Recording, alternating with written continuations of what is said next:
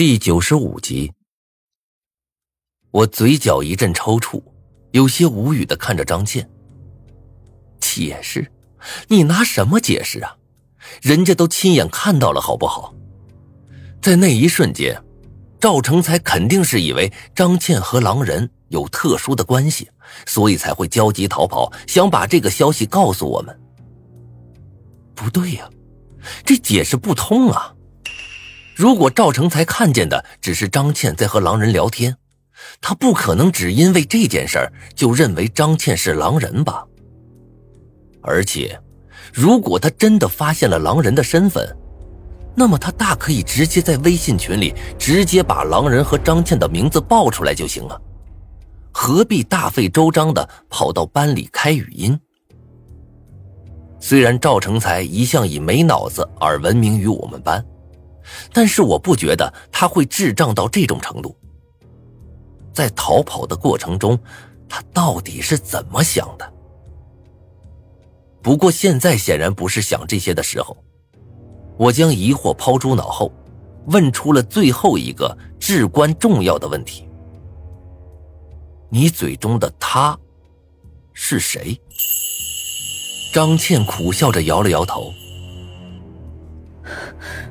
我不知道，他只是会有时候问我一些游戏的状况，比如说到游戏过程中到底死了多少人，死去的人都是谁之类。其他的时候，他并不会跟我搭话，我也不敢问他。我向张倩伸出了手，把你的手机给我。张倩不敢反抗，乖乖的将手机解锁后放到了我的眼前。我打开微信。翻到了他和狼人的聊天记录，一页页的看了起来。张倩并没有骗我，果然，聊天记录真的如张倩所说，狼人只是会在游戏过程中问他现在的情况如何，死了多少人，其他的事情并没有多说。但是就是在这几十页的聊天报告中，我却发现了一件不同寻常的事儿。那就是几乎每一次狼人和张倩说话的时候，第一句话总是问：“无名死了没有？”看上去啊，这家伙好像对我很感兴趣。除此之外，狼人还曾主动和张倩要过关小敏的手机号。关小敏的手机号之所以泄露，也是张倩的功劳。我把手机递给了张倩，沉着脸不说话了。张倩接过手机，小心翼翼的问道：“吴宁，你打算怎么处置我？”我烦闷的瞪了一眼张倩，她又立刻把头低下去，不说话了。其实啊，我现在心里也很纠结，到底要怎么处置张倩才合适？她并不是狼人，但是却是一个货真价实的内奸。赵成才虽然不是他亲手杀的，却也与他杀的无异。不是他，赵成才便不会死。更何况他还一直向狼人提供情报，眼睁睁的看着我们班的同学一个个的死去。但是仔细想想，他却也并没有做什么实质性威胁到我的事儿。甚至在聊天记录里，他还旁敲侧击的对狼人说了我的一些好话。虽然这些好话并没有用处罢了。沉默了好久，我沙哑着嗓子对张倩说道：“我不会杀你的，但你和狼人有联系这件事儿，我却会告诉大家。至于你的下场怎么样，我也不知道。自求多福吧。”张倩的脸瞬间白了，走到我身前，苦苦的哀求道：“你这样和杀了我有什么区别？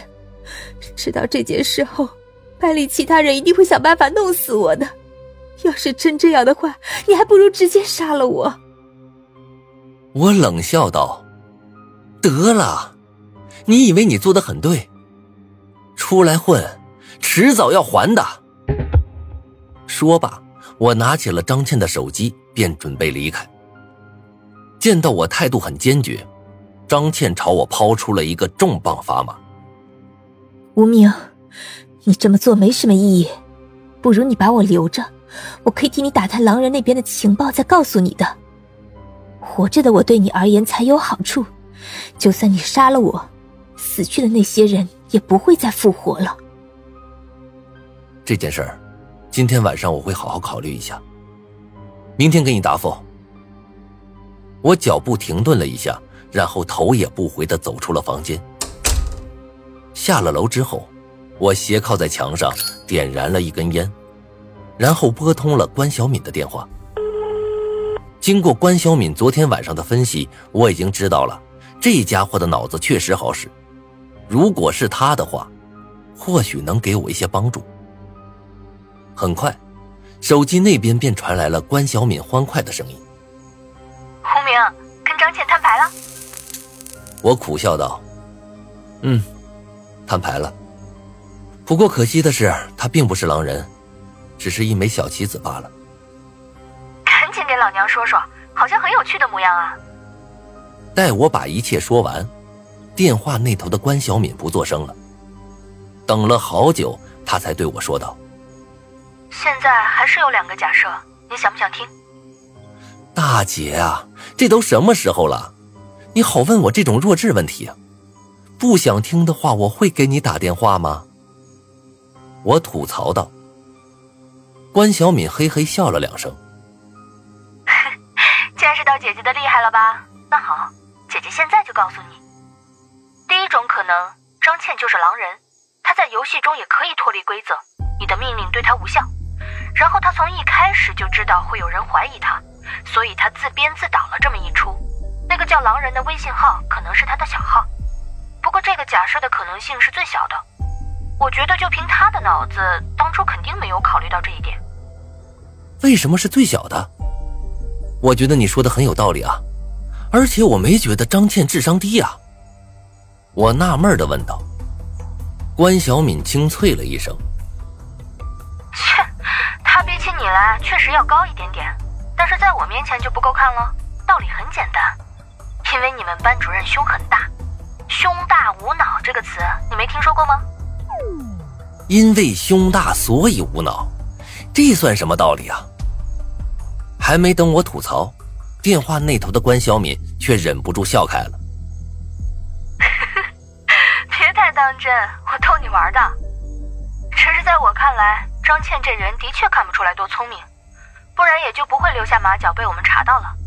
一个连躲避嫌疑都不会的人，怎么可能预料到三个月以后的事情？那第二种假设呢？我忍不住问道。你傻。第一个假设是张倩是狼人，第二个假设就是他不是狼人啊。如果他不是狼人的话，那么郑新瑞的嫌疑就是最大的了。郑新瑞，绕来绕去绕了一圈，还是回到了这里。关小敏有些兴奋的喊道：“我的想法就是这些，以后的日子你自己小心点吧。对了，再告诉你一个好消息，刚刚上面给我发信息了。”再过两三天后，那些奇人异事就会到了，到时候麻烦都会被解决的。我抬头望了一眼漆黑的天空，叹气道：“希望如此吧。”关小敏的话让我的心情好了不少。华夏大地能人异士何其多呀！有了国家机构的支持，那么郑新瑞这只厉鬼自然也无法逃脱吧。到时候一切噩梦就都结束了。我对关小敏道了声谢，便挂掉了电话。转念又给段长安打了个电话。接到电话后，段长安似乎是很兴奋。吴明，你们找出狼人是谁来了？稍等，我马上就派人过去。我皱起了眉头，没有。一听我们没抓到狼人。电话那头的段长安声音顿时冷了一大截。既然还没找出狼人，那你打电话干嘛？